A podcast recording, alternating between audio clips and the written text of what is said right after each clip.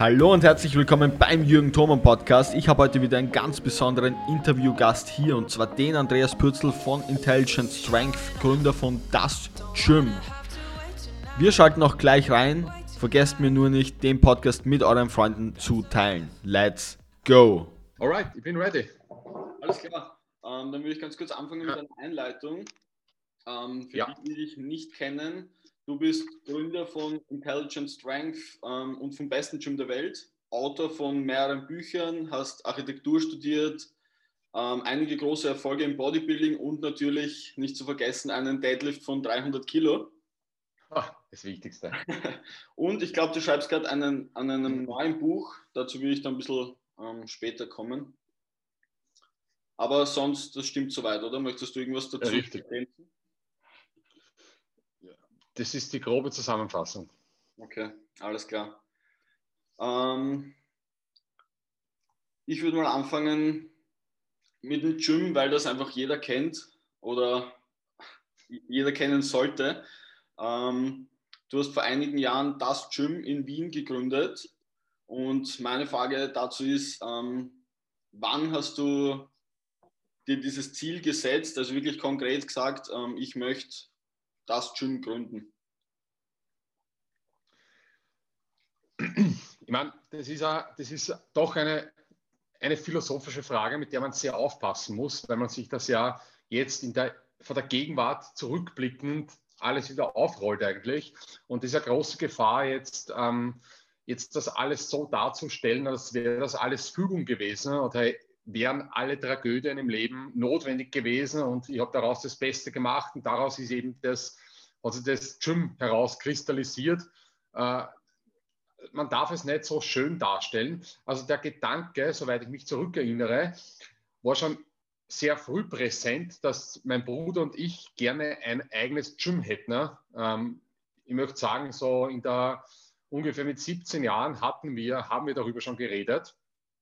Ähm, allerdings war damals die Rede von eher einem privaten Keller-Gym, äh, wo wir einfach mit unseren Freunden abhängen und dort voll drauf gehen und durch die Hölle gehen, ähm, weil wir einfach inspiriert worden sind von diesen ganzen alten Bodybuilding-Videos und so weiter. Und das waren unsere Ikonen damals.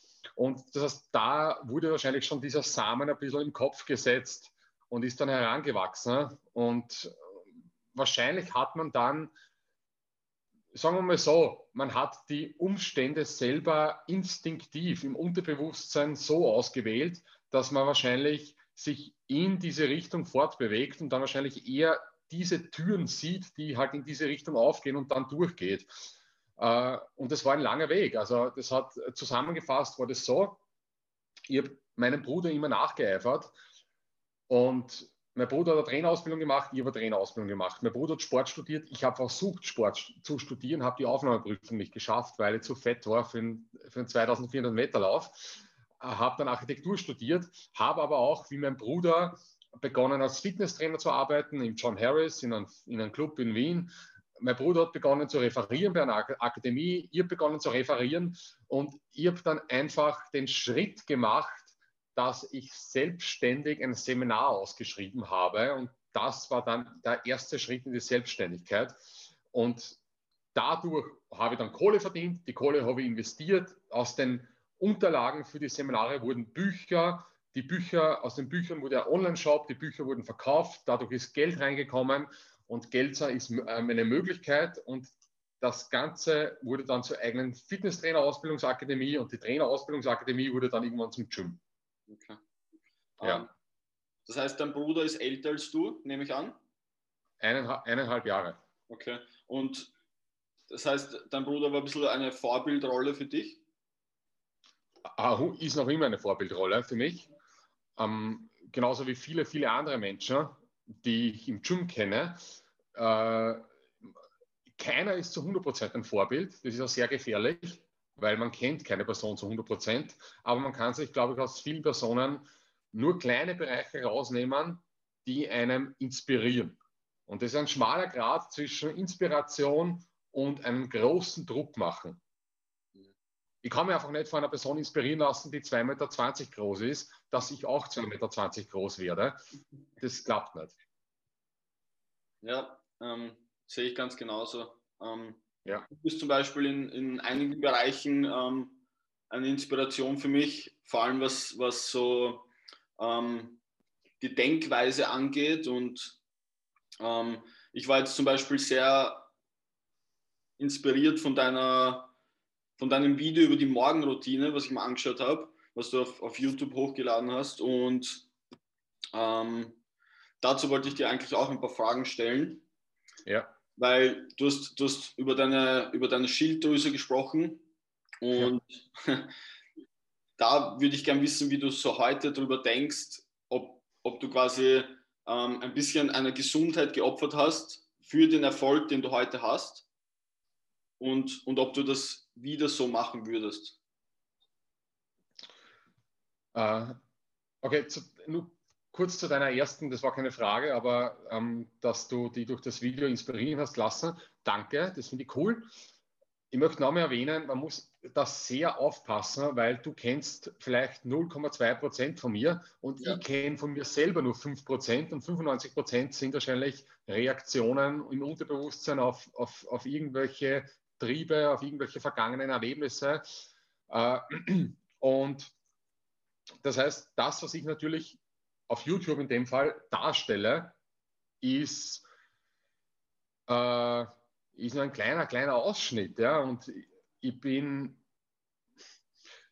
natürlich bin ich eine Person irgendwo in der Öffentlichkeit auf der einen Seite, auf, das ist mir auch bewusst, auf der anderen Seite möchte ich explizit sagen, dass sehr viel natürlich eine gewisse, ein gewisses Drehbuch hat, wo ich trotzdem versuche, so ehrlich wie möglich zu sein, aber auf der anderen Seite professionell zu sein, weil ähm, und im wahren Leben bist du eben nicht immer professionell. Du kannst nicht im wahren Leben fünf Takes machen von einem Video oder zusammenschneiden. Und deswegen muss man da immer aufpassen. Ja? Das ist, man muss es wirklich sehr mit Vorsicht betrachten. Und der beste Vergleich, und dann komme ich gleich zu deiner zweiten Frage, der beste Vergleich ist immer mit der, der Vergleich, und davon bin ich überzeugt, das macht Sinn für mich, der Vergleich von sich gestern. Also ich vergleiche mich lieber mit mir gestern als mit irgendeiner Person heute. So, auch das ist nachgeplappert, by the way. Ähm, alles im Leben ist nachgeplappert, ja. Aber so ist es halt. Ja. Man muss halt überall das rausziehen. Ähm, ab, ob es das wert war, die, diese Opfer zu bringen, naja, dazu zwei Sachen. Ich gehe davon aus, dass es es wert war, ohne es zu wissen, weil was anderes bleibt mir nicht übrig.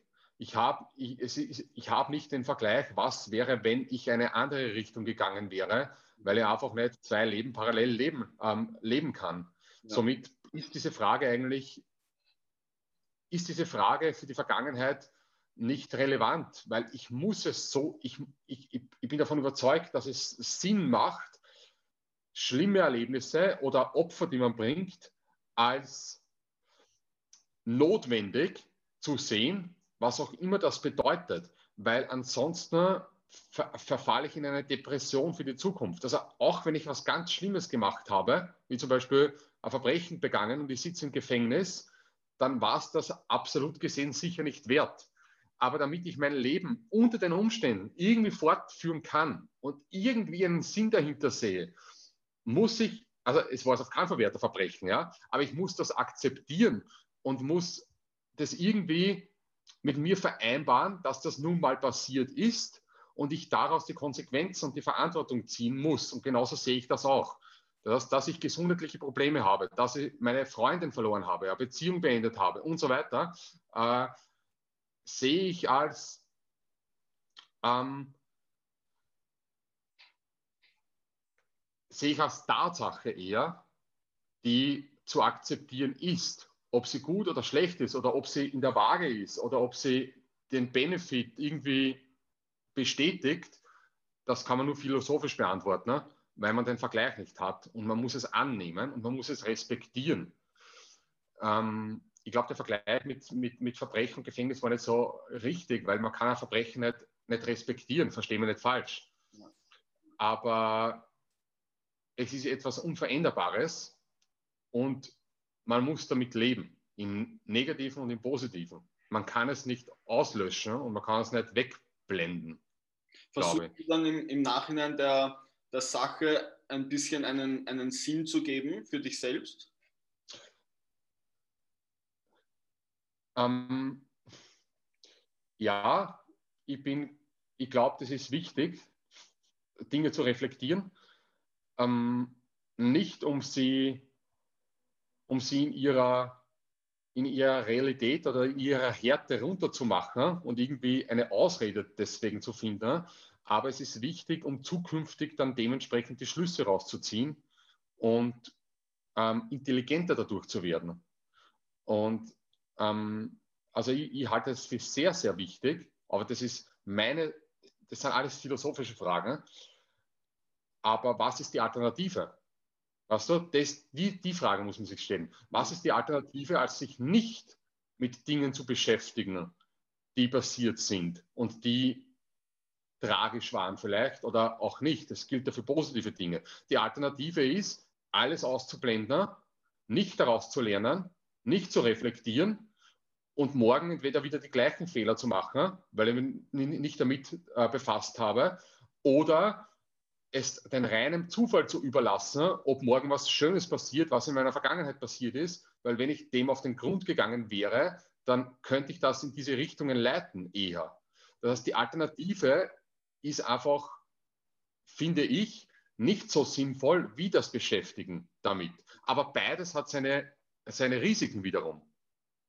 Was ich kann mit einer Beschäftigung, viele gehen zu einem, zu einem Therapeuten und erst durch den Therapeuten wird man auf Probleme aufmerksam gemacht, die man noch gar nicht, die man gar nicht kannte. Auch das ist eine Gefahr dabei, dass man Probleme künstlich erschafft, die vielleicht besser vergraben äh, geblieben wären. Aber, ähm, aber da muss man einfach den Gap schaffen von, was sind wirklich meine großen Brocken in meinem Leben, was beschäftigt mich, was ist unumgänglich und was schiebe ich durch Ablenkung vielleicht ins, ins Abseits, weil das ist einfach nur ein Aufstauen von Problemen und irgendwann einmal fahre ich gegen die Wand, weil die Realität holt dich immer ein. Das ist Karma. Ja, absolut. Also ich habe das durch eigene Erfahrungen ähm, immer und immer wieder gelernt, dass das Nicht-Hinschauen alles immer nur schlimmer macht und man, also die, die Psyche ist das super interessant, weil es, sie hat die Fähigkeit, Dinge, die einfach eigentlich offensichtlich sind und vor mir am Tisch liegen, ähm, einfach auszublenden für einen gewissen Zeitraum. Und das ist extrem spannend, weil es, es ist natürlich irgendwo auch ein Schutzmechanismus, weil wir vielleicht aktuell mit irgendetwas nicht umgehen können. Und deswegen versucht uns unsere Psyche, glaube ich, irgendwie davor, ähm, uns zu bewahren einfach. Auch das hat ja einen guten Grund. Ähm, wir erinnern uns immer nur an die schönen Dinge, also immer nicht natürlich, ja, aber es bleiben eher im menschlichen, in der menschlichen Psyche oder im Verstand die schönen Dinge, Dinge hängen. Ähm, hat auch ein, wäre auch tragisch, wenn ich mich nur ans, ans Tragische erinnern würde, ständig. Aber also ich stelle mir oft diese Frage, ob ein Ausblenden von Problemen und ein ständiges, ständiges Schönreden ähm, somit das Leben in einer Matrix schöner ist, im Endeffekt als die Konfrontation mit der Realität, die mit der puren Härte. Diese Frage kann ich beantworten, die muss jeder für sich selber beantworten. Ich kann nur sagen, ich habe mich für den Weg entschieden, die Realität rausfinden zu wollen, aber ich kann nicht zu hundert Prozent sagen, ob das der richtige Weg ist, aber ich glaube, und ich habe mehr Argumente dafür, dass es der richtige Weg für die meisten ist, nicht für alle. Aber im Schnitt, und das ist wichtig, das zu erklären, das Thema hatte ich in den letzten Tagen, im Schnitt, ähm, im Schnitt ist es, ist es entscheidend, dass man, glaube ich, die Natur ist, wie sie ist. Die hat ihre Gesetze. Und ich kann es einfach nicht schönreden. Ich, die Antilope kann auch nicht schönreden, dass sie vom Löwen zerfleischt wird. Das wird passieren und der wird keine Gnade haben und ihr vielleicht nicht gleich ähm, die Luftröhre durchbeißen, damit sie nicht viel spürt. Der wird vielleicht sie bei lebendigem Leib die Eingeweide rausfressen. Und, und wenn ich nicht darauf vorbereitet bin, und das ist einem als Metapher gesprochen, dann wird das oder kann das passieren. Ich kann nicht ständig mir ausblenden, dass meine Liebsten nicht sterben werden, ne? Aber sie werden sterben. Das heißt, das ist eine, da lebe ich in einem, in einem Disney-Film, wo keiner stirbt und alle sind happy am Ende und keiner bedrückt den anderen und alles ist eine, du bist die Einzige für mich. Das kann ich schönreden, vielleicht zehn Jahre, vielleicht zwanzig Jahre, aber der Schmerz, der dann später kommt, ist so enorm groß, dass ich damit nicht umgehen kann. Oft. Ja, ich bin da absolut einer Meinung, ähm, einfach dieses zweckorientierte Leben setzt ja ein gewisses Bewusstsein voraus und du hast vorher eh schon selbst gesagt, du kennst nur fünf Prozent, wurscht, ob es jetzt zwei Prozent, zehn Prozent, zwanzig Prozent sind, über ja. dich selbst. Und auch zu dem Thema Vergleichen nochmal zu, zurückzukommen, wenn ich mich in der Früh in den Spiegel schaue und mein Astel flex, denke ich mal, geiler Typ, weil vor drei Jahren hatte ich zehn Kilo weniger ähm, Körpergewicht, absolut keine Muskulatur und, und ich fühle mich gut. Wenn ich mich jetzt aber ähm, vielleicht mit dir vergleiche und mein Astel neben dir flex, denke ich mal, Alter, ich habe das absolut kleinste, schierste Astel überhaupt und fühle mich dadurch schlecht. Aber wenn man dann eben nicht alle Informationen hat, um ein gesamtes Urteil abzugeben, wie viel ist denn das Urteil wirklich wert? Genau, und du, du vielleicht habe ich ein größeres, größeres Astel als du, aber was musste ich opfern, damit ich ein größeres Astel habe? Da du hast keine Ahnung, welche, welche Verstrickungen da im Hintergrund ja. sind, welche ja. Lügen vielleicht oder was auch immer. Ähm, das heißt, es ist sehr eindimensional gesehen. Ja. Und, ähm, und, äh, und davor hast du vielleicht eine, eine glücklichere Beziehung als ich. Davor hast du vielleicht ähm, ein schöneres Haus als ich. Oder vielleicht hast du äh, bessere Hobbys als ich. Und, und, und das wägt sich wieder ab. Und das siehst du eben nicht. Und dieses eindimensionale Vergleichen ist halt wirklich sehr, sehr gefährlich. Ähm, das kann man machen, glaube ich. Je jünger man ist, umso, umso mehr macht das Sinn. Also ein siebzehnjähriger, der kann sich schon vergleichen mit, mit anderen Personen, mit Idolen, ähm, weil er sehr eindimensional lebt. Aber als dreißig-, vierzigjähriger, wo dann wirklich andere Dinge auf dich zukommen und du wirst konfrontiert mit wirklich Bereichen wie Gesundheit, als siebzehnjähriger denkt nicht an Gesundheit, ähm, wie mit Familie, dann soziales Umfeld, dann, dann sind diese Bereiche wirklich eindimensional. Also wenn ein siebzehnjähriger sie vergleicht mit einem Ronnie Coleman und sie denkt, ich hätte gern so ein Astel, ist das wahrscheinlich inspirierender, weil es geht ihm nur ums Astel, der hat die anderen Probleme noch nicht. Aber je älter er wird, umso mehr wird ihm dieser eindimensionale Gedanke fertig machen, weil er vielleicht nicht sieht, dass der Coleman, in dem Fall sieht man es, im Rollstuhl sitzt. Ja, ganz, ganz genau. Ähm, ich wollte jetzt noch irgendwas ansprechen, das habe ich jetzt aber vergessen. Macht aber nichts. Ähm, du hast vorher schon angesprochen, ein bisschen Beziehungen, Betrügen. Ähm, Das ist ein Thema, was, was mich aktuell selbst privat sehr viel beschäftigt, wo ich mich sehr viel weiterbilden möchte und, und auch tue. Ähm, und ich habe gemerkt, du redest auch immer ganz wenig ein bisschen darüber, schneidest das Thema ein bisschen an in, in letzter Zeit. Ähm, und ich glaube, bei dir war es auch vor kurzem aktuell eine Trennung, was man so ein bisschen mitbekommen hat. Und falls ich da jetzt irgendwas anspreche oder irgendwas frage, was dir irgendwie zu nahe geht, dann ähm, brauchst du natürlich nicht antworten. Ähm, Aber was, wie, wie, was waren aktuell so deine Learnings, deine, deine Veränderungen in deinem Leben, in dem Bereich Beziehungen?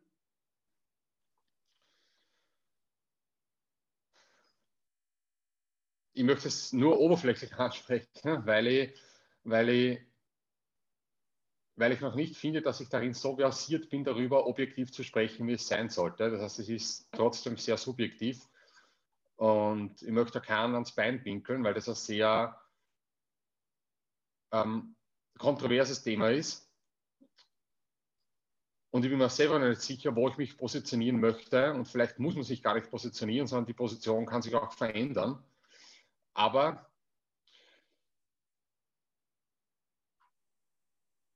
ich glaube, die größte Gefahr in einer Beziehung ist Selbstgeißelung und sich selbst zu belügen. Ich gebe ein Beispiel. Erstens mal glaube ich, dass Männer und Frauen unterschiedlich sind. Ähm, vielleicht ist da sogar Glaube das falsche Wort. Männer und Frauen sind unterschiedlich. Äh, und pauschalisiert natürlich, pauschalisiert, wichtig. Und ich glaube, dass es viele Männer gibt, die gewisse Triebe und Neigungen in Beziehungen haben.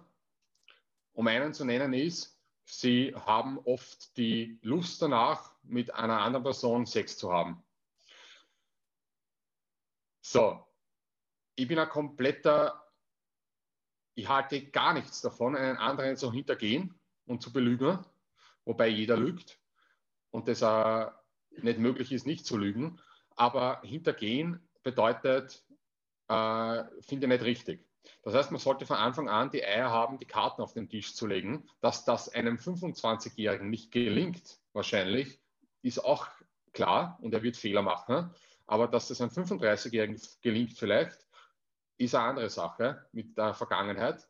Das heißt, man sollte klipp und klar sagen, ich weiß aus meiner Vergangenheit, dass ich die und die Bedürfnisse vielleicht habe. Ich bin mir selber vielleicht nicht sicher, aber ich möchte es jetzt mal so anbringen. Und, ähm, und das kann dann sein, dass man eher in die Richtung offene Beziehung redet, äh, was immer das auch bedeutet. Das kann jeder für sich selber definieren.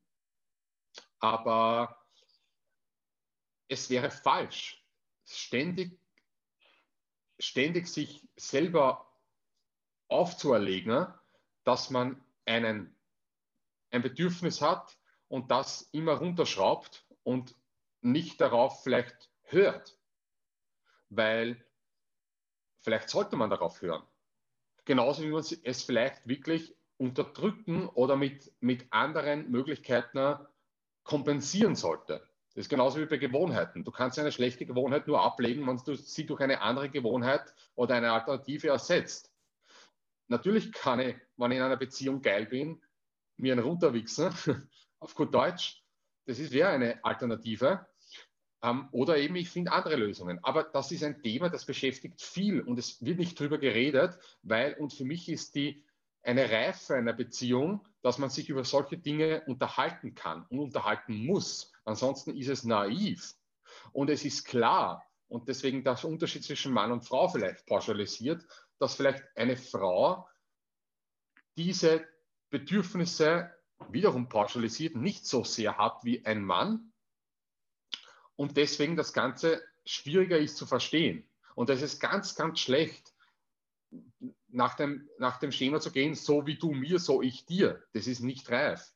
Aber man muss darüber reden können und ich finde, das ist ein Niveau einer Beziehung, dass man, ich glaube, das ist wirkliches Vertrauen und wirkliches Verständnis, dass man das Individuum, das gegenüber von mir ist, als Individuum mit all seinen Stärken und Schwächen, mit all seinen Trieben, Ängsten, Bedürfnissen, Emotionen und so weiter anerkennt und das Gesamtpaket akzeptiert und auch akzeptiert, dass viele Entscheidungen, die da drüben passieren, gar nichts mit mir zu tun haben.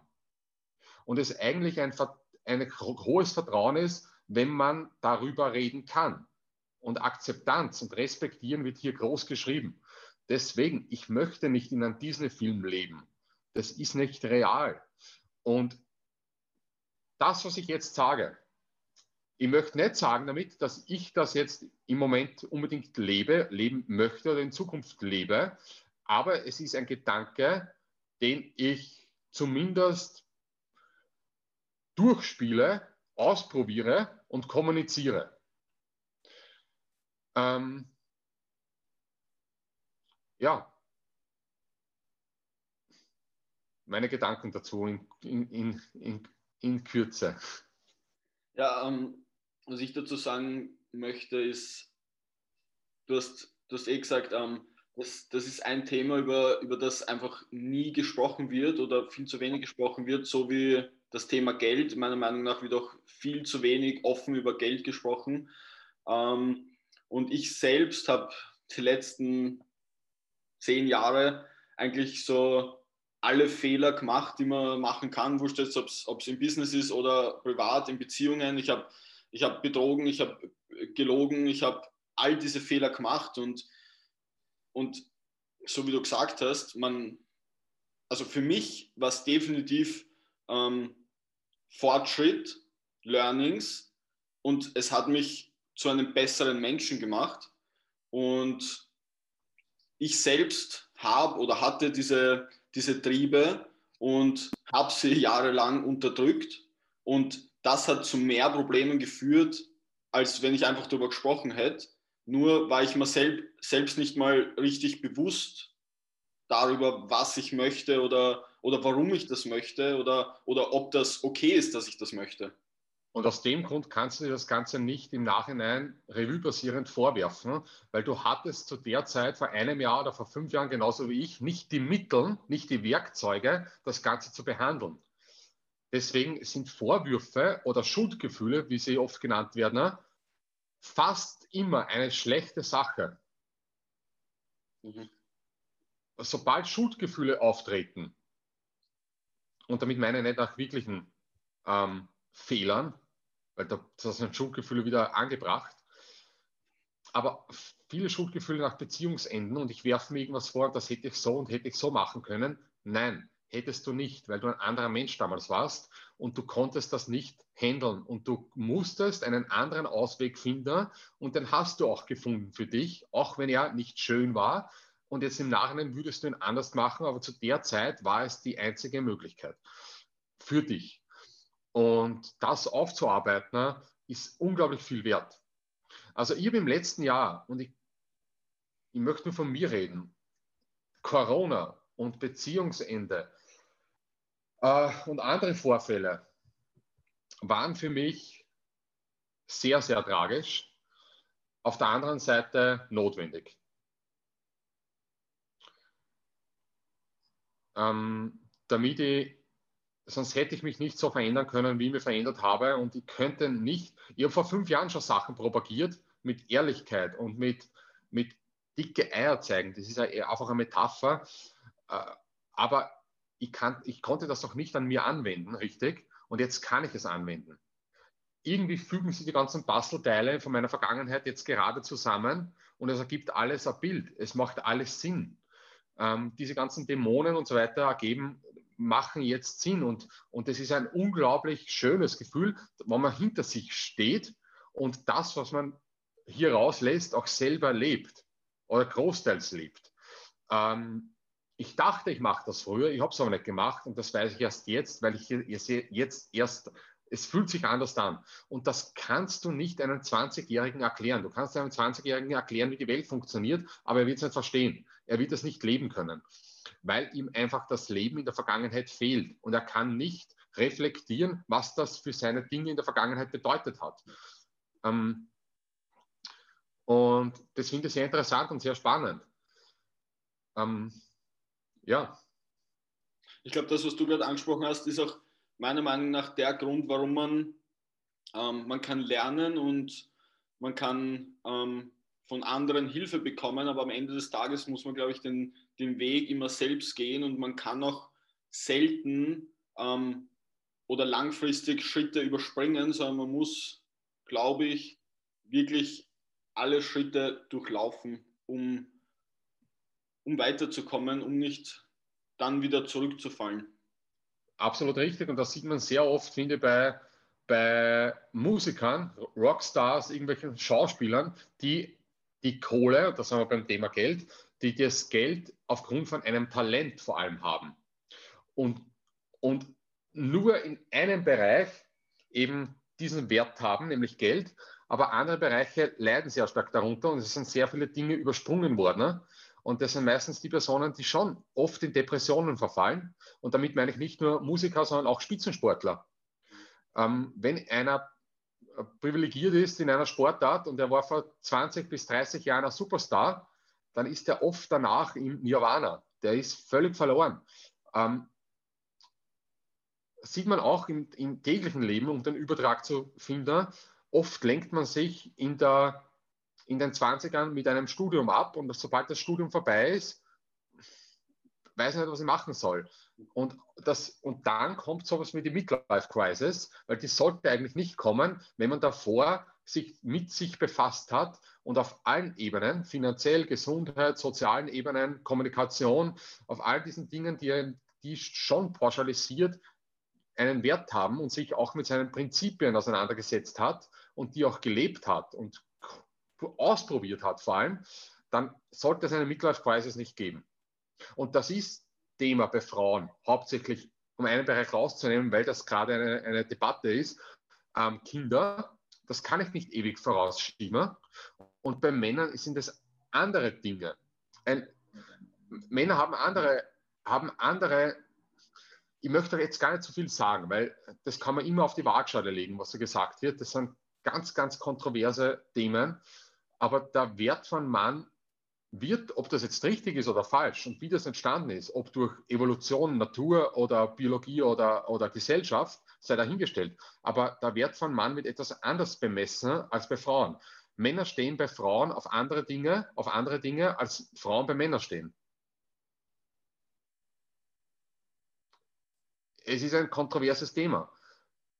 Ich, ich, hab, ich rede viel mit meinen Arbeitskollegen drüber, aber wenn man eine Umfrage macht von hundert Frauen und fragt, hey, Ladies, wer von euch, also hundert Single-Frauen, wer von euch würde einen Partner nehmen oder würde ein Partner für euch überhaupt in Frage kommen für ein Dating, der leichter ist als du? Mhm. Vom Körpergewicht. Dann traue ich mir zu sagen, dass fünfundneunzig Prozent, wenn nicht sogar mehr, für Frauen das ein komplettes No-Go ist. Ich glaube nicht, dass eine siebzig Kilo schwere Frau einen sechzig Kilo schweren Typen daten würde. Sehr unwahrscheinlich, ja. Sehr unwahrscheinlich, ja. Und wenn man das umgekehrt sagt, aus Männersicht, dann wird man oft wiederum als Sexist dargestellt, weil man mit Übergewicht und so weiter konfrontiert wird. Aber deswegen, es gibt immer zwei Perspektiven und das kann man so und so umlegen. Ne? Ähm, genau, und, das, und ein, ein anderes Thema wäre Alter. Die wenigsten Frauen würden wahrscheinlich einen jungen Mann nehmen. Die wenigsten Männer würden eine ältere Frau nehmen. Mhm. Und das Gleiche gilt für die Optik. Frauen sind in Beziehungen, also M- Männer sind eher optikbezogen. Im Job auch eher materialistisch bezogen. Eher auf Gadgets. Frauen sind eher sozial. Und so wird der Wert bemessen. Wie gesagt, das sind nur Gedanken. Man, man, kann, man kann jetzt darüber diskutieren, ob das an der Erziehung liegt, ob das an der Gesellschaft liegt, ob das an, den, an einer Gleichberechtigung liegt oder ob das wirklich in der Natur liegt oder ob es eine Kombination aus allen Bereichen ist. Aber es ist auf jeden Fall eine Tatsache, mit der ich mich befassen muss. Schön. Ansonsten bin ich naiv. Hast du oder hattest du Angst, irgendwann in der Vergangenheit oder in der Gegenwart ähm, alleine zu sein? Ja. Oft. In der Vergangenheit oder, oder eher aktuell? Beides, aber es sind so unterschiedliche Ängste. Okay. Ich habe Angst, dass ich, ich habe Angst, ich habe Angst davor, dass ich keine Familie habe irgendwann, dass ich den Zeitpunkt verpasse, dass ich mich zu sehr auf, vielleicht nur auf Karriere konzentriere. Und ich lebe, und vielleicht bin ich dann happy bis vierzig oder bis fünfzig, aber das Leben hört nicht auf mit vierzig. Dann habe ich noch weitere vierzig Jahre. Und ich glaube, als sechziger bist du sehr, sehr, sehr froh, wenn du Kinder oder Enkelkinder hast. Aber das ist nur meine Ansicht. Also ich habe Angst davor, dass das natürlich, das liegt nicht nur, das liegt nicht nur an mir. Das liegt auch natürlich an Zufällen und Glück und, und, und so weiter. Und wie man eben, wie man sich konzentriert, den Fokus legt auf unterschiedliche Bereiche. Ähm, Was wiederum eine schwierige Frage ist, weil wenn ich als Mann oder als Frau ein Kind möchte, stellt sich die Frage, nehme ich den Mann und lasse mir von dem Mann ein Kind machen, obwohl es eigentlich nicht der perfekte Mann für mich ist, als habe ich lieber kein Kind. Das ist schwierig. Aber ja, diese Angst habe ich. Angst? Nein, es ist keine Angst. Ich sehe es genauso wie im Unternehmen. Ich, ich sehe keine Risiken, ich sehe Herausforderungen. Ich sehe es als Herausforderung. Mhm. Und das ist viel positiver behaftet. Früher, hatte, früher war es unmöglich. Ich, hat, ich, hat, ich, hatte, ich konnte nicht mit Mitte zwanzig oder vor fünf Jahren alleine in meiner Wohnung bleiben. Ich, brauch, brauchte, ich brauchte ein Umfeld. Mhm. Das hat sich geändert. Ich habe früher meine Bücher in Kaffeehäusern geschrieben und jetzt schreibe ich die Bücher hier in der Wohnung. Ähm, warum das so ist, darüber kann man jetzt spekulieren. Ablenkung, weil Ruhe bedeutet immer, ich muss mich mit mir selber befassen. Und da kann man sehr viel darüber diskutieren, auch über Selbstfindungstrips, wo man eben Ablenkungen absichtlich aus dem Weg geht, damit man sich mit sich selber befassen muss. Ähm, und viele Leute, viele Menschen lenken sich ein Leben lang ab. Und das ist schwierig, problematisch. Sie leben an sich vorbei. Und sie werden von externen Faktoren geleitet, durch die ablenkenden Faktoren und nicht durch eigene Faktoren. Du hast, du hast in irgendeinem Video zuletzt gesagt, dass viele deiner Mitarbeiter zu einer äh, zur Psychotherapie gehen. Ähm, gehst du se- also warst du selbst in, in, in, bei einem Therapeuten oder, oder bist du bei einem Therapeuten oder hast du sowas schon mal gemacht? Ja, ich bin, ich gehe, also ich gehe seit einem Dreivierteljahr fast wöchentlich ähm, zu einer Therapie, um mich nicht nur mit meinen eigenen Herausforderungen zu beschäftigen, sondern auch unter anderem für mein Buch, weil ich, weil ich Fragestellungen, die ich behandle im Buch, ähm, auch von professioneller Sicht beleuchten möchte, lassen möchte und einfach wirklich sehr viel Wert darauf lege, dass da kein, kein Blödsinn steht. Damit das, also Blödsinn, da, dass das nicht für jeden der, der Way to go ist, ist ja absolut verständlich. Das ist ja, das ist ja komplett klar, ja. Vor allem bei so schwierigen Themen. Ähm, aber das, das sind die Gründe, richtig. Und da gehe ich fast jede Woche hin. Nicht nur das, sondern ich mache aktiv auch, ähm, ich habe einen Freund, der ist Psychotherapeut, mit dem treffe ich mich einmal pro Woche zum Frühstücken und wir plaudern, aber jetzt nicht über, das ist keine Therapiesitzung, sondern wir plaudern einfach und es ist lustig und es sind typische Männergespräche, sowas gibt es. Männergespräche sind voller Ironie. Ähm, und, äh, und ich treffe auch so gerne mit, ich rede, ich rede gerne mit Arbeitskollegen, ne? Und versuche da ähm, ihre Meinungen ihre Meinungen zu einzuholen und, äh, und daraus eventuell meine eigene Meinung zu verändern. Okay. Ich, ich, ich spreche das Thema an, da ich selbst seit, ich weiß nicht, drei, vier Monaten in Therapie gehe und für mich war das vor fünf Jahren noch komplett unvorstellbar. Also ich hätte zu jedem gesagt, der, der irgendwie gesagt hat, geh mal in Therapie, zu dem hätte ich gesagt, du bist der Trottel. Was soll ich ja, da? Du bist der Geisteskranker. Ja, genau. Also ich, ich, wenn ich, ich brauche kein Yoga oder ich, ich brauche das alles nicht, weil ich bin eh gesund. Ich, ich gehe lieber arbeiten und, und mache was Gescheites mit meiner Zeit. Und heute sitze ich da und gehe einmal in der Woche zum Therapeuten und es ist eine super richtige Entscheidung gewesen und eröffnet mir so viele neue Blickwinkel auf mich selbst, so wie du es vorher angesprochen hast. Die, aus diesen fünf Prozent, die ich über mich weiß, werden vielleicht sieben oder acht Prozent. Ja, und da siehst du, wie man sich mit dem Alter verändert. Und es ist immer, man, man versteht seine Eltern, auch das ist nicht pauschal gesprochen, aber man versteht seine Eltern umso mehr, je älter man wird. Mhm. Als Kind haben meine Eltern keine Ahnung gehabt. Als Kind, wie, wie wir draufgegangen sind im Gym, der Alex und ich, ähm, und, meinem, und wir haben über hundertfünfzig Tabletten Supplemente am Tag geschluckt, vor unseren Eltern. Und der, Schluck, Schluck, der Schluckreflex wurde komplett entfernt. Äh, meine, Mama, meine Mama hat uns für geisteskrank gehalten, hat gesagt, das ist, das ist, das ist, was macht sie da, ja? Ihr seid nicht meine Kinder, ihr seid schier. Meine Mama hat zu mir gesagt, du bist schier. Und ähm, warum muss man so viel riskieren, so viel draufgehen? Und für uns, ich wollte ich wollt, ich wollt Bodybuilder werden. Das war mein Traumjob. Äh, und jetzt verstehe ich, dass meine Mama recht geha- rechter gehabt hat, weil es gibt andere wichtigere Bereiche im Leben, die halt aber erst später dazukommen. Und, und weißt du, warum das auch wichtig ist, dass man das Ganze reflektiert? Weil wenn ich einmal Kinder habe und die haben mich nicht mit mir befasst, ist es eigentlich eher verantwortungslos, ähm, meine Kinder zu erziehen, ohne mir jemals Gedanken gemacht zu haben über meine Kindheit. Was für Supplements habt ihr euch da reinballert? Alles. Alles, Alles was gegeben hat. Kreatin, Creavitago, Nitrobuster, Arginin, ähm, GABA, ähm, Tribulus, die ganzen Proteingetränke, Massgainer, Ähm, irgendwelche Booster, Citrulline, ähm, Vitamine, alle Animal Bags, das es gegeben hat, Animal Stack, Animal Pump, Animal Cut, Das sind allein Sackerl, wo zehn Tabletten drinnen sind. Es waren hundert Fischöl, dann alle Supplemente genommen, alle, alle Inhaltsstoffe genommen, isoliert zur Sicherheit und natürlich die doppelte oder dreifache Dosis von dem, was draufsteht, um auf Nummer sicher zu gehen. Ja, na sicher, das muss man immer so machen. Ja. Das sehe ich ganz genau. Das war irre. Das war völlig irre, was wir aufgeführt haben. Mein bester Freund hat damals gesagt, ich werde sicher nicht über dreißig Jahre alt äh, werden, der Nini. Und wir müssen vor dreißig ähm, Mister Olympia werden. Aber ich habe die Kurve gekratzt. Ja, Gott sei Dank. Sonst hätten wir jetzt das Gespräch nicht. Ja. ähm,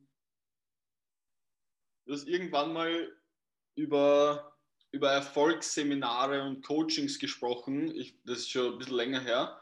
Ähm, hast du selbst mal, warst du selbst mal auf solchen Seminaren oder hast du was besucht? Hast du was in Anspruch genommen?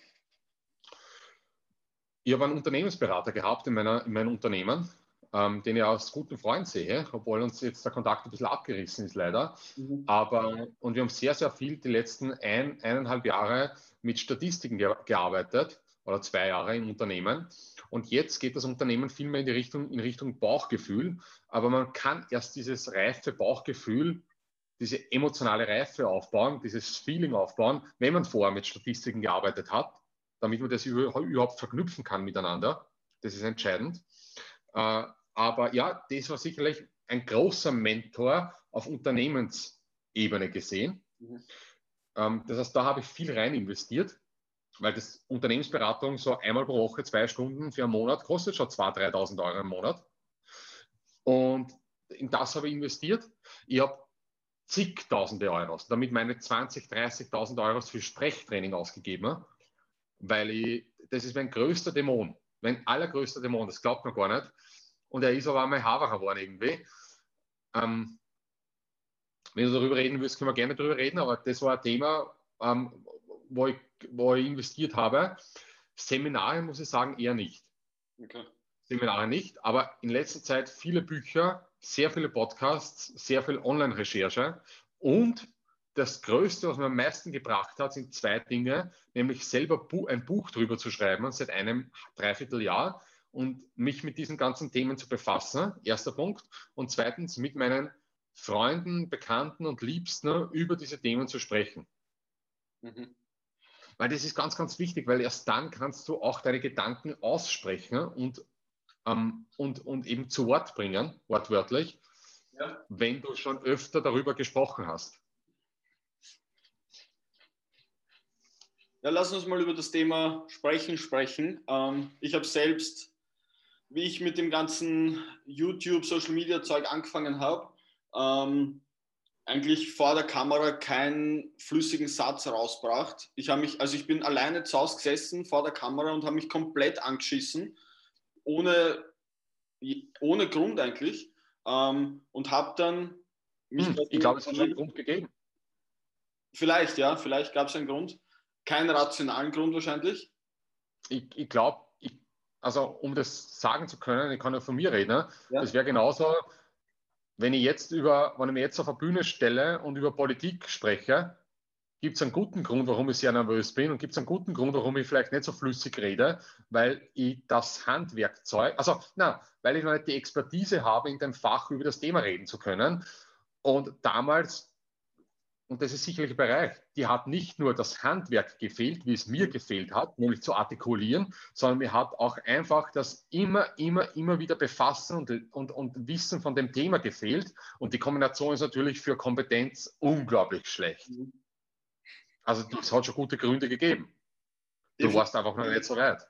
Ganz genau, ja. Also erstens, ja, perfekt. Eigentlich habe ich über Themen gesprochen, über die ich mich nicht wirklich gut auskannte oder eigentlich gar nicht auskannte im, im, in, in der realen Welt. Ähm, ja.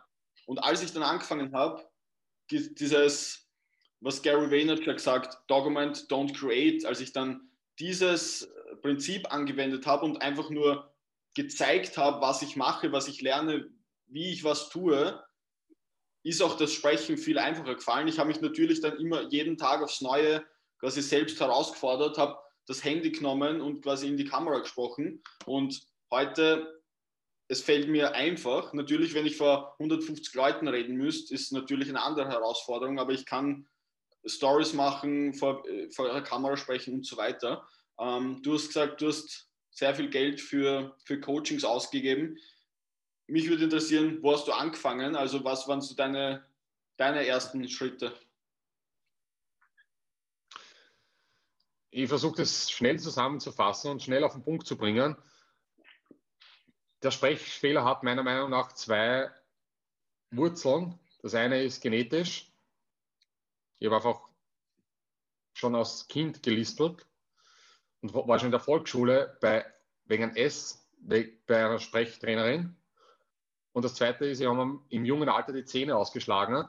Die sind dann gelb geworden und ich habe dann in der Pubertät, ab der Pubertät aufgehört zu reden, aufgehört zu lachen und habe dann dieses Artikulieren, die Fähigkeit eigentlich verloren, verlernt. Und, ähm, und daraus ist eben ein Sprechfehler, den ich sicherlich viel stärker wahrgenommen habe als viele andere, entstanden, hundertprozentig. Also Eigenwahrnehmung, Fremdwahrnehmung war unterschiedlich. Und ich bin dann, ich habe das eigentlich unterdrückt und nicht beachtet. Ich habe das bis ungefähr, ich würde mal sagen, sechsundzwanzig Jahre nicht gewusst überhaupt, dass ich einen Sprechfehler habe. Aber ich habe einfach gewusst, ich rede nicht gerne und ich rede nicht gut und es fällt mir sehr schwer. Es ist sehr, es macht mich sehr müde und sehr schwerfällig und ich habe dementsprechend nicht viel geredet.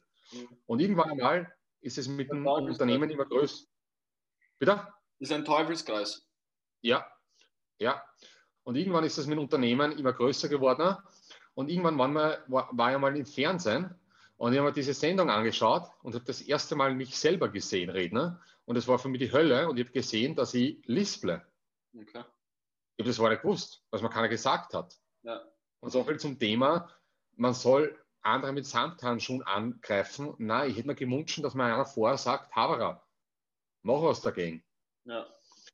Und ich habe es selber rausgefunden. Und dann, und, und für mich damals war es so, dass jemand, der was erreicht, keinen Sprechfehler haben darf. Mhm. Das passt nicht zusammen. Und somit habe ich alles darauf gesetzt, dass das irgendwie verschwindet.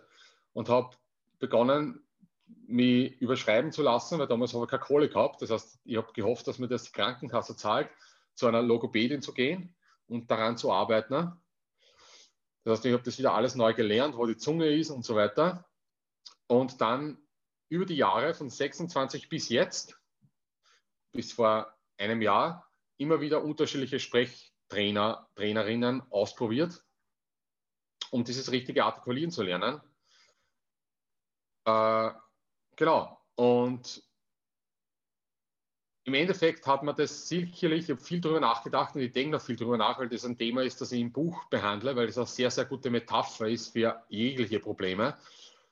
Im Endeffekt ist dieser Dämon, hat er sehr viel Großes bewirkt. Also man muss ihn respektieren, weil ohne diesen Problem hätte ich nicht diesen Antrieb gehabt, dass ich es kompensiere durch andere Bereiche, mit dem Gym zum Beispiel. Und ich glaube, er hat mich davon bewahrt, dass ich kein egozentrisches Arschloch werde oder mehr mich in die Richtung entwickle oder irgendwelche narzisstischen Züge entwickle, weil wenn du gut redest, dann pusht das zu sehr, vielleicht zu früh dein Selbstbewusstsein und du bist dann der Checker und der Player und bist dann nur mehr, hast dann zum Beispiel lenkst dich ab mit anderen Bereichen und, und, und vergisst daran zu arbeiten, dass deine Expertise, dass dein, dein, dein Wissen besser wird. Und ich habe mich darauf konzentriert, dass ich eben diesen Sprachmangel durch Wissen irgendwie kompensiere und durch Training kompensiere. Ich habe mich da reingesteigert. Das heißt, dieser Dämon hat schon dafür, dazu, dafür gesorgt, dass ich sehr empathisch werde, weil ich habe immer darauf geachtet, dass ich anderen Personen nicht das Gefühl gebe oder nicht so sehr das Gefühl gebe, dass ihnen schlecht geht, weil es ich halt auch was nicht richtig ist unbedingt, bei den Samthandschuhen, aber ich, ich habe mich immer unwohl gefühlt, wenn jemand auf meine Lippen geschaut hat während dem Sprechen und ich war sehr empathisch dadurch. Äh, genau. Und ich habe mich viel damit befasst, ob ich irgendwelche, und jeder hat ein bisschen, nicht jeder, aber viele, die halt in der Öffentlichkeit stehen und die irgendwas machen, haben narzisstische Züge, aber ich bin hundertprozentig kein Narzisst und das habe ich auch mit meiner Therapeutin durchgesprochen und das weiß ich auch selber von mir, weil ich viel zu empathisch bin meinen meinen Liebsten gegenüber und meinen, vor allem meinen Gym-Mitgliedern äh, meinen Gym-Mitgliedern und Gym-Mitarbeitern, weil ich interessiere mich für deren privates Leben, für deren Probleme, wir reden drüber. Und jemand, der narzisstisch ist, dann geht es nur um seine eigenen Gefühle und auf keinen Fall um die Gefühle von anderen. Mhm. Spannend, ähm, weil du vorher gesagt hast, du hast das, ähm, den Sprachfehler quasi mit Wissen kompensiert, und das ist auch ein wichtiger Punkt, weil oft wird Kompensierung in der Gesellschaft so negativ behaftet dargestellt, gerade ähm, für, bei Kraftsportler oft so, ja, der muss irgendwas kompensieren, oder äh, jemand fährt ein großes Auto und man sagt, ja, der muss irgendwas kompensieren. Kompensation ist nicht immer zwangsläufig schlecht, sondern so wie in deinem Fall oder in vielen anderen Fällen ähm, hast du positiv kompensiert, indem du dir mehr Wissen angeeignet hast.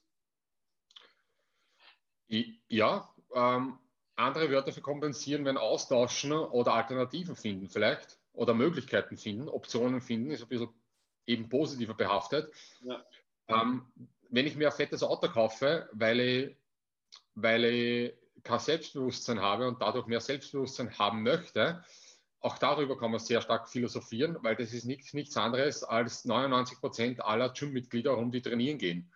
Ähm, Ja, Muskelmasse und Kraft ist ein Ziel, aber es ist nicht das übergeordnete Ziel. Die Frage ist, warum wollen die Muskelmasse und Kraft aufbauen?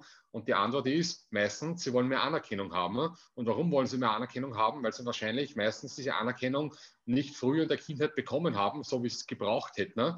Und die Anerkennung wurde eher von externen Faktoren abhängig gemacht, nicht einfach so, wie du bist, bist du gut. Und deswegen wird das kompensiert durch Krafttraining und durch, ein, durch Optik. Ich finde auch, dass das zu negativ dargestellt wird, weil es ist ja, was ist die Alternative? Was ist die Alternative? Nichts zu machen? Die, die Alternative, natürlich kann ich mich mit mir selber beschäftigen und die Kindheit aufarbeiten, ne? Aber es ist ja gut, dass mein Selbstbewusstsein nicht nur über eine Reflexion gesteigert wird, sondern auch durch eine, ich möchte nicht sagen über eine Kompensation, sondern auch durch andere durch andere Zugänge, wie eben, ich fühle mich besser, wenn ich nicht stink. Deswegen kaufen wir Parfum. Und wenn ich dadurch mehr bessere, glücklichere Dates habe und mehr positives Feedback habe, genauso wie ich habe keinen Rundrücken und bin nicht dick und so weiter. Äh, und auch über diese Dinge kann man reden. Ob das eben, dann sind wir bei Idealen. Und, oder Ideale sind, ob die gut oder schlecht sind, sei, sei dahingestellt. Aber da sind wir wieder bei dem Thema, wo wir früher waren, nämlich Übergewicht.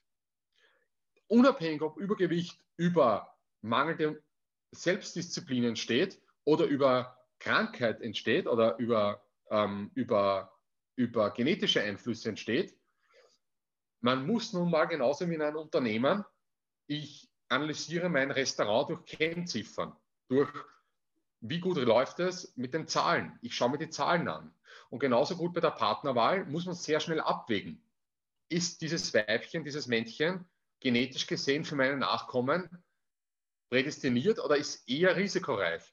Und es ist klar, wenn jemand ein B M I hat von vierzig, dass es wahrscheinlich gesundheitlich problematischer ist, als wenn es nicht so ist. Und darüber sollte man offen reden können. Äh, und Und mir ist auch völlig verständlich, dass das jemanden eben triggert, der das hört und der in dem Fall eben in der Position ist. Aber was ist die Alternative, es auszublenden? Ne? Ich bin der Meinung, nein, ist es nicht. Und man muss sich einfach den Kerngedanken immer stellen, das Leben ist nun mal nicht fair. Jeder Vorteil ist ein Nachteil, jeder Nachteil ist ein Vorteil, jede Schwäche ist eine Stärke, jede Stärke ist eine Schwäche. Es hängt immer davon ab, wie ich es sehe, in welchen Bereichen, in welchem Umfeld und ähm, in welchen, mit welchen Eigenschaften. Es ist eben nicht eindimensional. Der Sprechfehler ist eine große Schwäche, aber er war gleichzeitig eine große Stärke, weil sonst hätte ich niemals dieses viele Sprechtraining gemacht, damit ich jetzt vielleicht besser reden kann, als hätte ich den Sprechfehler gar nicht gehabt. Und da komme komm ich auch wieder zu dem Thema Vergleichen, weil oft wird es, es gibt das Buch Outliers, ich weiß nicht, ob du das kennst, von Malcolm Gladwell, äh, ja. Ein bekanntes Buch. Ich habe mir das gekauft. Also, ähm, ist zitiert in unserem Trainingsplanungsbuch. Okay. Ich glaube, da ist drinnen die zehntausend ähm, zehntausend Regel oder so ähnlich. Na, ja. ähm, ich habe das Buch angefangen, habe die ersten hundert Seiten gelesen, habe dann aber wieder aufgehört. Und der Grund für mich war einfach der, weil vor allem der Anfang des Buchs, ich kann nicht das ganze Buch beurteilen, weil ich es nicht gelesen habe, weil es mich so sehr getriggert hat, dass ich es irgendwann weggelegt habe. Ähm, es ist so sehr um äußere Vergleiche gegangen mit, du kannst niemals so reich wie Bill Gates werden, aber meiner Meinung nach geht es gar nicht darum, sondern wie in deinem Fall, okay, du hast nicht gut sprechen können und jetzt kannst du gut sprechen. Du wirst, vielleicht wirst du niemals der beste Sprecher der Welt, aber um das geht es ja gar nicht, ne? Es geht nur darum, so gut zu werden, dass für einen sinnvoll ist und so wie du vorhin auch gesagt hast, besser zu werden als gestern und damit einfach einen Fortschritt zu machen. Genau, und du kannst für dein kleines Umfeld oder für dein, dein großes Umfeld, kannst du eben dein, der beste Sprecher in deinem eigenen Umfeld sein. Nicht für die Welt, aber in deinem Kosmos. Ja. Oder ein guter oder einer von den fünf Besten. Genau. Und, und vielleicht, ähm, vielleicht kann man auch der beste Sprecher der Welt trotzdem werden. Ne? Wer, wer bin ich, dass, der, der sagt, na, du kannst das nicht. Aber da kommen wir zu dem Punkt, was du vorhin gesagt hast, da geht es dann halt wieder um Wahrscheinlichkeiten, dass es eher unwahrscheinlich ist. Genau. Und das ist, glaube ich, ich glaube, das ist eine große, ich glaube schon, dass es eine große Gefahr ist, wenn man gezwungen wird, in einem Bereich gut zu sein, wo man nicht talentiert drinnen ist. Mhm. Also sein, gegen seine eigenen Gene, gegen sein eigenes Talent zu sehr anzukämpfen und sich eigentlich auf eine Schwäche zu konzentrieren, als auf eine Stärke, ist auch so eine Sache. Ähm, man sollte schon Stärken fördern und nicht Schwächen vernachlässigen, ne? Aber die Welt braucht halt die Stärken, wenn wir uns ehrlich sind. Weil hätte die Welt nicht Personen, die Stärken herausgearbeitet haben, dann hätten wir nicht die größten Erfindungen der Menschheit gehabt, die vielen weiterhelfen. Absolut. Und das ist eben das Zeichen von einem Leader, dass der einen Mehrwert liefert für die große Gruppe. Absolut. Und ist das, ist das fair? Nein, es ist nicht fair. Es ist nicht, es ist nicht fair, dass eine schöne Frau in einer Bar auf Drinks eingeladen wird. Und trotzdem wird jede schöne Frau sagen, na, na, das, das ist schon okay. Wird mal, eine ähm, Freundin, wird mal eine Freundin einen coolen Spruch gesagt, und sie hat, sie, da war irgendwie so, wenn du ein Fisch bist, solltest du nicht auf Bäume klettern. Das, das fasst, glaube ich, ganz gut zusammen. Ja. Ja. Ähm, Richtig. Ich habe unter deinem Post, ist schon länger her, ähm, da hast du quasi geschrieben, ich war ein Wilder und musste diesen Trieb füttern. Zivilisierte Zeiten mussten warten. Habe ich hier nicht geil gefunden. Äh, sind diese zivilisierten Zeiten jetzt bei dir aktuell? Ja, ja, weil ich mehr verlieren kann. Okay. Und früher konnte ich nichts verlieren. Gleicher Grund, warum die besten Fighter der Welt arme Menschen sind, aus armen Verhältnissen. Es ist ihr einziger Ausweg, sie legen alles rein, sie können nichts verlieren, sterben oder, oder also entweder sterbe ich im Ring oder ich sterbe im Leben, es ist das Gleiche. Und je mehr man gewinnt, umso zivilisierter wird man. Eine gute Metapher für Rocky. Rocky drei ist das Gleiche. Der ist nicht mehr so hungrig wie bei Rocky eins. Und das ist verständlich, weil er mehr verlieren kann, weil er mehr Verantwortung hat. Und je mehr Verantwortung ich habe, umso mehr kann ich verlieren und umso mehr Gedanken muss ich mir machen und umso weniger eindimensional kann ich denken. Dann zählt eben nicht nur mehr Training, so wie früher. Und das ist auch gut so, weil ich habe schon viel gewonnen. Ich habe mehr Wert erlangt. Das darf nicht negativ dargestellt werden. Es ist ein bisschen dramatisch vielleicht, weil ich immer wieder mir hin und wieder diese argen, harten Trainingseinheiten wünsche, aber ich bin nun mal nicht mehr der gleiche Typ wie früher. Ähm, das heißt nicht, dass ich nicht mehr hart trainiere im Training, aber es ist nicht vergleichbar. Also dieses Training früher war ein Krieg. Jedes Mal. Sterben oder aufbauen. Und das hat dich zu der Persönlichkeit gemacht, die du heute bist. Das muss man immer, darf man, glaube ich, nicht vergessen. Es, ja, es, es prägt dich auf jeden Fall. Das ist ja nicht schlecht, weil man kann hin und wieder in Situationen, man ist schon dann hart und tough im Nehmen. Ich glaube, man kann dann immer wieder zurückswitchen. Und deswegen finde ich, ist Training so ein guter Lehrer fürs Leben, weil du lernst da sehr viel. Mhm. Schmerzen sind halt notwendig. Und wenn ich Schmerzen nicht zulasse, und das lasse nicht zu, wenn ich mich der Realität verleugne, verleugne dann, dann habe ich auch nicht die, dann habe ich auch nicht das, das Wachstum. Du hast gerade gesagt, ähm, durch das Training oder die Erfolge im Training hast du mehr Wert erlangt. Wie hast du das gemeint? Naja, du, du brauchst mehr Muskelmasse auf und du kannst mehr Muskelmasse verlieren, wenn du, schon eine, wenn du noch keine hast, kannst du keine verlieren. Ähm, du baust ein größeres Ansehen auf, du hast Erfolge bei Wettkämpfen, du baust mehr Selbstbewusstsein auf, ähm, du kriegst vielleicht die erste Freundin und du wirst klüger, du hast Erfahrung, du hast Vergangenheit und je mehr Vergangenheit du hast eben, umso mehr zivilisierter wirst du, weil wie sollst du zivilisiert sein, wenn du in der, immer in einer abseits von jedem sozialen Leben gehalten wirst? Das ist, ist Zivilisation bedeutet eben das Zusammenleben und die Erfahrung, das Erkundschaften im Gemeinsamen. Und je älter ich werde, das ist eine Zeitsache und eine Erfahrungssache, desto zivilisierter werde ich und desto höher hoffentlich, desto höher wird mein Wert. Wert bedeutet, hat das, was ich erlebt habe und das, was ich gelernt habe, hat mich das zu einem wertvolleren Menschen gemacht, der auch einen Mehrwert weitergeben kann, der gefragt ist, der kompetent ist. Das kann handwerklich kompetent sein, aber das kann verbal oder auf unterschiedlichen Ebenen kompetent sein. Aber es ist ja klar, dass keiner einen fünfzehnjährigen Lifestyle-Coach nehmen wird, weil der ist nicht kompetent, weil er noch kein Life gehabt hat. Und deswegen freue ich mich das erste Mal, und seit zwanzig Jahren gehe ich in mein Bett da drüber und der, der letzte Gedanke, egal, egal was da drinnen passiert im Bett, der letzte Gedanke ist, dass ich sterben werde. Es ist eigentlich ein sehr negativer Gedanke, aber das erste Mal seit einigen Monaten freue ich mich darauf, dass ich älter werde, weil ich merke, dass ich gescheiter werde. Okay. Was waren deine größten, ähm, nicht Fehler, aber ähm, wie sagt man, deine, deine größten Fehltritte, deine, deine größten Niederlagen? So, was, was waren deine größten Niederlagen?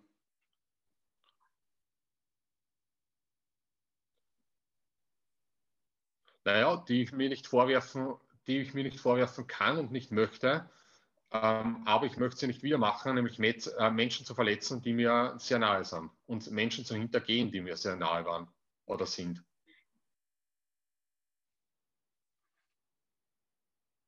Spannend. Ähm, zu deinem neuen Buch, um was, um was, weißt du schon, wie der Titel ist oder um was geht's? Um was, um was geht's? Ich habe Ideen für den Titel, aber das weiß ich noch nicht genau, aber es ist, a, ist eigentlich eine Biografie. Okay. Und das ist so aufgebaut, das ist auch erst entstanden, vielleicht ändert sich das noch, dass fünf unterschiedliche, ich glaube fünf sind fünf unterschiedliche Epochen aus meinem Leben beschrieben werden. Das ist unter anderem, es fängt an mit dem Trip nach Nicaragua, das ist nur eine Epoche von vier Wochen. Danach switche ich zu den vier Jahren vor Nicaragua, das war, wie ich nach Wien gekommen bin, Studium, John Harris, erste Wettkämpfe, Top Gym, Training und erste Freundin, diese Phase, und endet dann mit dem Trip nach Nicaragua. Die dritte Epoche ist dann, wo ich von Nicaragua heimkomme und der Aufbau vom Business stattfindet, die Selbstständigkeit, aufgrund vom Selbstfindungstrip.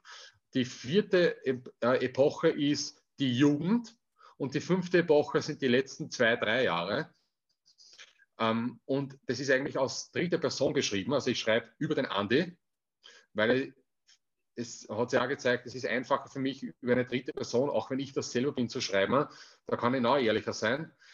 Es gelingt mir nicht, da vollständig ehrlich zu sein, weil meine Eltern bringen es um und sie das lesen sonst. was ich alles aufgeführt habe. Also du kannst nicht, du kannst nicht deine, deinen ganzen Wahnsinn da drin, das soll man auch nicht machen, ne? Kundgeber, aber ich möchte schon so straight wie möglich sein. Und zwischendurch, also es ist wie ein Roman geschrieben, es war auch, ist schwierig, dass man lernt, ro romanartig zu schreiben, also sehr erzählerisch, sehr, sehr ähm, bildhaft zu schreiben. Und zwischendurch nehme ich mich immer raus und schreibe in der Ich-Person über das, was ich erlebt habe und versuche daraus, wie wir jetzt plaudern, Ableitungen abzuleiten, Prinzipien, Werte, ähm, ähm, ähm, allgemeine Empfehlungen, ähm, auch sehr wissenschaftlich. Das heißt, da versuche ich dann eher den, aus, der, aus, aus psychologischer Sicht das zu betrachten und ähm, das alles zu hinterfragen und zu sagen, okay, warum war das so, warum habe ich so reagiert, wie kann man da allgemeine Regeln ableiten, weil diese persönliche Geschichte ist ja nur eine Metapher. Und was kann jetzt, was kann ich mir als Leser aus dieser Metapher rausziehen?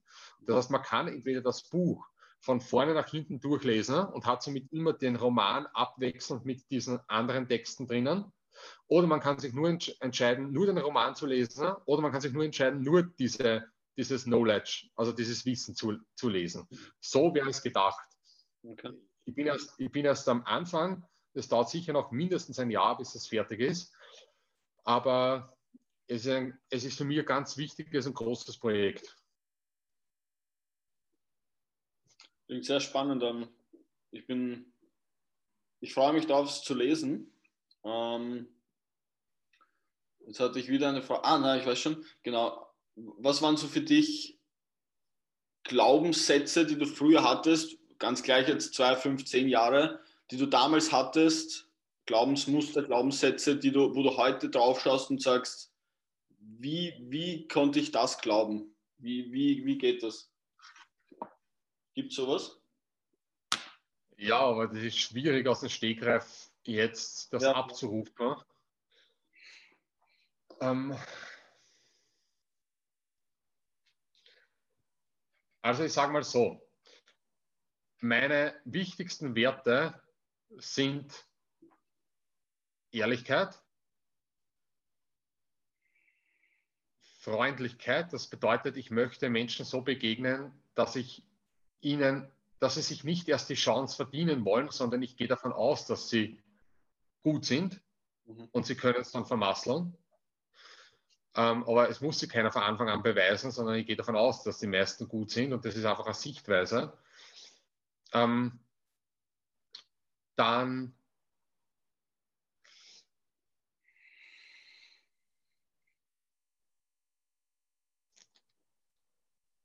hinter sich selber zu stehen, also auf sich selber zu vertrauen, Bauchgefühl, das habe ich mir, glaube ich, erarbeitet, dass ich mein Bauchgefühl, dass das schon eine gewisse Reife hat mittlerweile und nicht so sehr auf andere zu hören. Das sind sogenannte Prinzipien. Und das, was ich früher vielleicht falsch gemacht habe oder falsch gesehen habe, ist, dass ich geglaubt habe, dass ich das schon lebe, aber es noch nicht annähernd gemacht habe. Ähm, ich habe mir eingebildet, ich bin irgendwer, der nicht, ich nicht bin. Natürlich hat mich das jetzt dann auch zu dem gemacht, weil das ist genauso das Gleiche. Man muss, man muss vielleicht vorher irgendwas, ähm, wie beim Vortrag, man muss technisch was abrufen, wo man sich noch nicht wohlfühlt, damit es irgendwann automatisiert wird. Aber ich habe hab zu oft den harten Motherfucker raushängen lassen und den Cowboy raushängen lassen, der vielleicht gar nicht war. Ähm, Und ich wäre schneller ein Richtiger geworden, wenn ich es nicht gefaked hätte. Mhm. Zu oft. Ähm, und ich habe viel, viel, viel zu oft gelogen früher.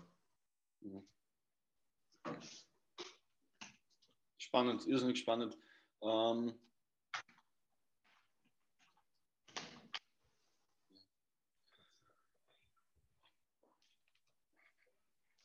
Was hast du da? Also. Ich habe hab mein, mein Ladegerät angesteckt. Okay, alles klar. Ähm, ich habe wieder die Frage vergessen.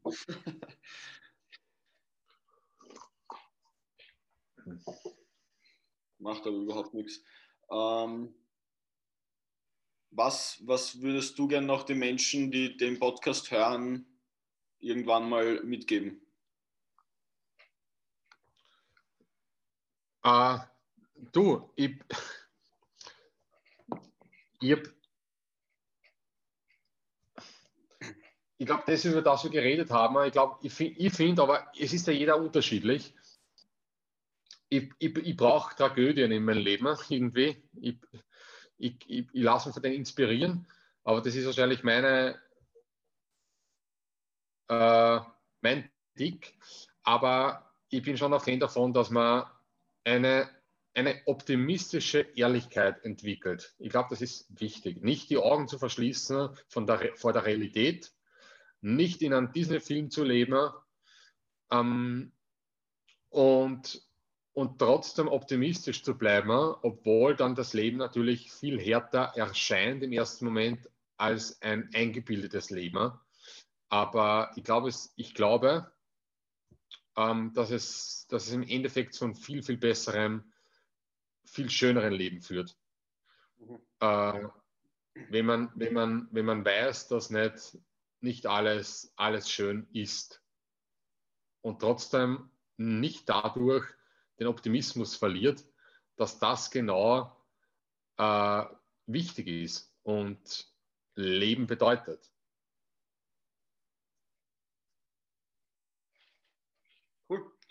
Was hast du noch, was, was, was können wir erwarten vom Andi in der Zukunft? Was hast du für Visionen, Ziele mit dem Gym, privat?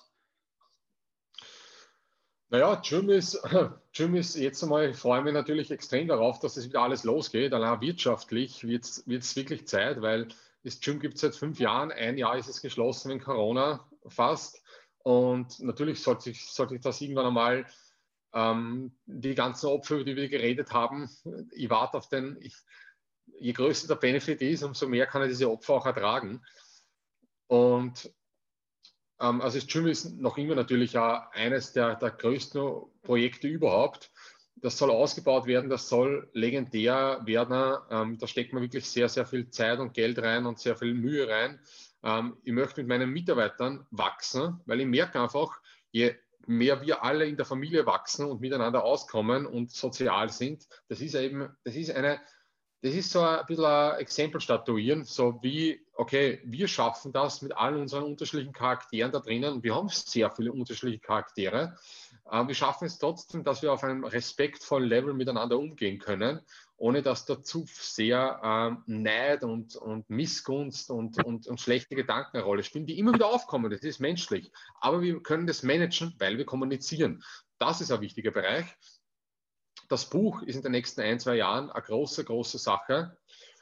Und, ähm, und natürlich mein privates, familiäres Leben, ähm, das ich nicht missen möchte, weil wenn ich mich jetzt nur aufs Business konzentrieren würde, würde ich das, glaube ich, sehr stark bereuen. Ja, was ich noch sagen möchte, ähm, weil wir jetzt nicht so viel über Business gesprochen haben oder über, über das Gym oder ähm, Geld. Ich finde, ich bin einfach so der Meinung, mich interessieren diese Themen extrem. Ich interessiere mich sehr für Business, Wirtschaft, Geld und all das. Ich spreche aber lieber über Persönlichkeit, über Charakter, über Psyche, weil meiner Meinung nach, dass das Fundament ist und dort alles beginnt und das auch das ist, was wir am meisten beeinflussen können und am meisten lernen können und deswegen bin ich da einfach... Ich finde, mhm. ja, ich finde, ich finde, ein guter Ratschlag ist, dass Geld nicht das Ziel ist, sondern Geld ist ein von mehreren Resultaten aus Zielen. Mhm. Ein von mehreren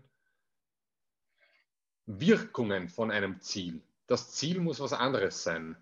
Und das Ziel ist eben, hat viel mehr mit dem zu tun, über das wir uns unterhalten haben. Und wenn man sich darum kümmert, über dieses Ziel kümmert, dann ist Geld eines von mehreren Auswirkungen vom Ziel. Andere Auswirkungen sind Gesundheit, andere Auswirkungen sind Familie, andere Auswirkungen sind Kompetenzen, aber das Ziel ist was anderes. Ja.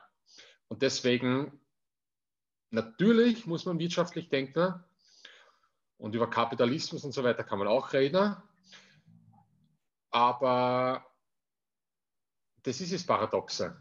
Sobald Ziel nicht mehr mein Hauptziel ist, kommt es. spannend. Und ich glaube, viele oder viele Stories, die ich bis jetzt gehört habe und aus meinem eigenen Leben ist es genauso, viele beginnen mit dem Ziel, ich will reich werden, ich will finanziell unabhängig sein, ich will geiles Auto haben, geiles Haus haben. Und genau wie du es beschrieben hast, machen, die machen dann den Übergang zu, eigentlich ist das Ziel nicht das Ziel, sondern eigentlich ist das Ziel, meine Leidenschaft zu leben, ein geiles Leben zu haben, Erfüllung, Freude, Glück. Und so wie du sagst, dann kommt auch meistens der Rest. Genau, trotzdem darf ich nicht naiv denken, ja. weil naiv, naiv wäre es einfach, Chancen liegen zu lassen, ja, und Risiken, zu große Risiken einzugehen. Also ein finanzielles Denken und finanzielle, ähm, finanzielles Wissen ist schon entscheidend, ja. weil auch wenn ich viel Geld ver- verdiene, kann ich das Geld sehr schnell verlieren, weil ich ein Trottel bin. Ja. Und wenn ich nicht meine Hausaufgaben mache. Es ist blöd, mit einer Million auf schwarz zu setzen, wenn es rot werden kann. Konntest du schon immer gut mit Geld umgehen? Oder ist das was, was du gelernt hast? Ich weiß nicht, ob ich gut mit Geld umgehen kann. Äh, aber ich bin sparsam. Okay. Ich gebe zwar Geld gerne aus für meine Wohnung, aber in der Wohnung bin ich sehr produktiv. Und ich bin nur produktiv, wenn ich mich wohlfühle. Und deswegen weiß ich, dass dieses Geld hier investieren in die Wohnung zu mehr Geld führt, weil es mich inspiriert, um eben noch mehr Geld verdienen zu können. Mhm. Aber grundsätzlich bin ich sparsam. Ja. Cool. Ich weiß nicht, ob ich, ich, da ist sicher noch Potenzial vorhanden. Aber ja, mich dort so sehr reinzusteigern, zu sehr, interessiert mich auch nicht so sehr. Ja. Ich schreibe lieber ein Buch. Und ich glaube, wenn das Buch gut ist, dann wird es ja gut verkaufen. Mhm. Und ja. das Buch ist deswegen gut, weil du ein interessantes Leben hattest, das die Menschen gerne lesen. Ja, und du musst Risiko, Risiken eingehen. Das ist, das ist entscheidend. Du musst, die, du, musst, du musst die Eier haben, dein Statement einmal rauszuschleudern und dann, dann ähm, sehr viel Schläge zu kassieren. Ähm, und trotzdem zu wissen, ob das ein Fehler war und dir den Fehler auch zu genehmigen selber oder ob es eben vielleicht kein Fehler war und hinter sich zu stehen, auch wenn es schwierig ist. Mhm. Weil solange, und das ist der wichtige Punkt, solange du gute Absichten hast und du bist nicht ein Sexist und du bist nicht ein, ein Rassist und du bist nicht irgendwie, ähm, du, du, du hast gute Absichten. Weißt? Das kann jeder, jeder, jeder kann, weiß genau, was ich damit meine. Glaube ich, dass du sehr, sehr viel sagen kannst. Und du kannst auch mit den Konsequenzen umgehen. Und es kann dich keiner fertig machen, weil du eben gute Absichten hattest. Auch wenn es ein Fehler war. Ja. Spannend, irrsinnig spannendes Gespräch, Andi. Vielen Dank für deine Zeit. Ich bin durch. Gibt es noch irgendwas, was du sagen möchtest, loswerden möchtest, fragen möchtest? Na, an alle, die zuhören, ich würde mich freuen, wenn Sie im Gym vorbeikommt, auf einen Kaffee zum Plaudern. Ähm, das ist das Wichtigste, weil da geht die Party ab. Essen gibt es auch Geiles. Ja, Alter, ja, von der zukünftigen meines Bruders, die Martina und, und der Max, der, die, die zwei Köche und die Romina natürlich, die tischen da auf. Also das ist ähm, eine sehr, sehr geile Sache. Auf jeden Fall, kann ich nur bestätigen. Ähm, ja. Vielen Dank nochmal für deine Zeit und danke. Alles Gute. Alles klar, danke, weiter. Passt. Ciao. Gerne.